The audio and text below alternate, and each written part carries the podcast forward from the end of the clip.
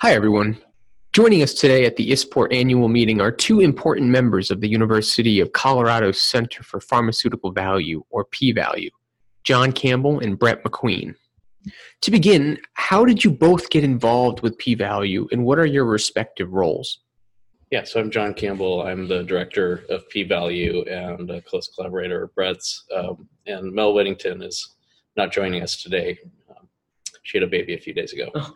So the three of us are the investigators from the University of Colorado on P Value. We're also close collaborators on other health economics projects at the university and all faculty within the Skaggs School of Pharmacy and Pharmaceutical Sciences. I'm Brett McQueen. I'm an assistant professor and also investigator with P Value and uh, close collaborator with John. As you just mentioned, we've worked together for about 10 years, and Mel has worked with both of us for about the last five years. In terms of actually getting together the grant, you know, a lot of this has been observation and uh, work that we've done or derivative of work that we've done over the last 10 years together. Because our audience is likely unfamiliar with p value, can you explain to us what the mission of the Center of Excellence is in the work being done with multi criteria decision analysis or MCDA? Sure. Yeah. P value uh, really the aim is to apply and test novel methods for value assessment, which encourages stakeholder engagement uh, and really promotes value based uh, decision making. So, our approach is to pilot multi criteria decision analysis by targeting aspects of value that are, are, really outside of the traditional value assessment methods that have been uh, taking place over the last, uh, you know, really 25, 30 years or even before that. Um, so, alongside traditional value assessment, we think MCDA can sort of help tip the scales of the traditional value assessment um, as a start uh, to help create a, a more comp, uh, comprehensive definition of value the the mission is sort of goes hand in hand with novel value assessment, right? So we certainly feel we're we're going to make inroads in novel value assessment, and what's meant by that novel piece is really outside of what's sort of currently being done in um, value assessment in the U.S. and elsewhere. And so a lot of the work that's currently being done, we actually have a stake in as well. We're researchers in cost mm-hmm. effectiveness analysis and uh, produce reports um, in collaboration with the Institute for Clinical and Economic Review and others.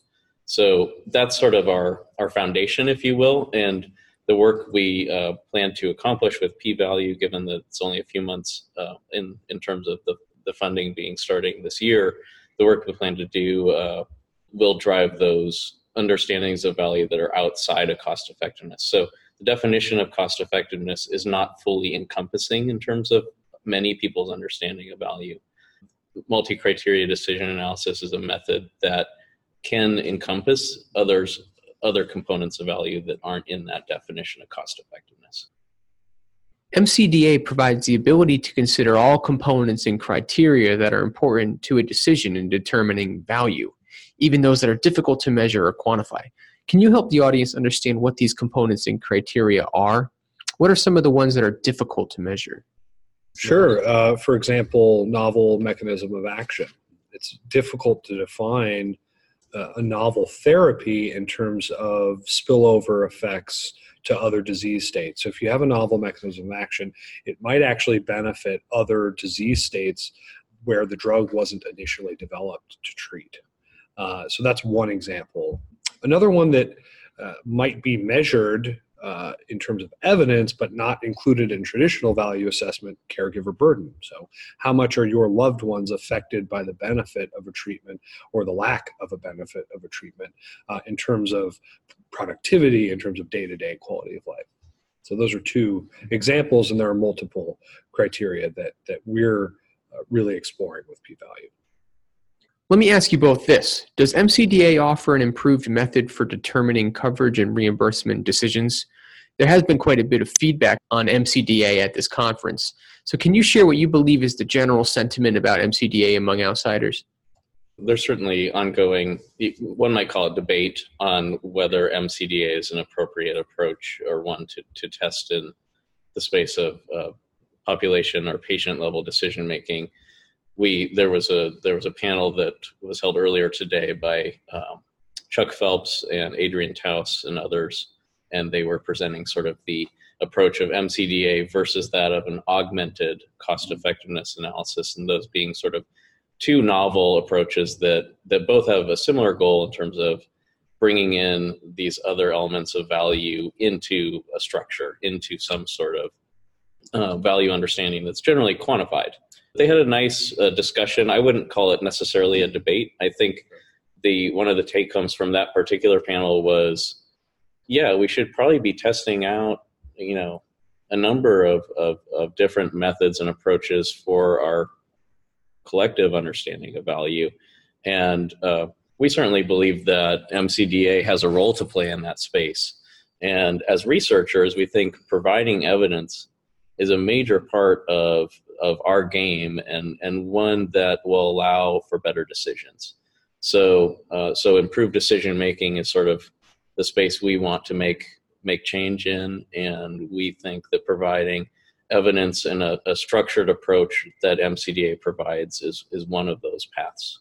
Well, yeah, one of the real debates is are we trying to redefine cost effectiveness or are we trying to complement? And I think we're more in the camp of let's add a complementary component to something that we've spent years developing, something that the field has really sunk their teeth into and worked very hard to provide a structure that can be useful to aid decision makers. However, there are all of these other components that don't fit into cost effectiveness. So that's the debate, I think, in our opinion, is are we really trying to redefine it or are we trying to complement?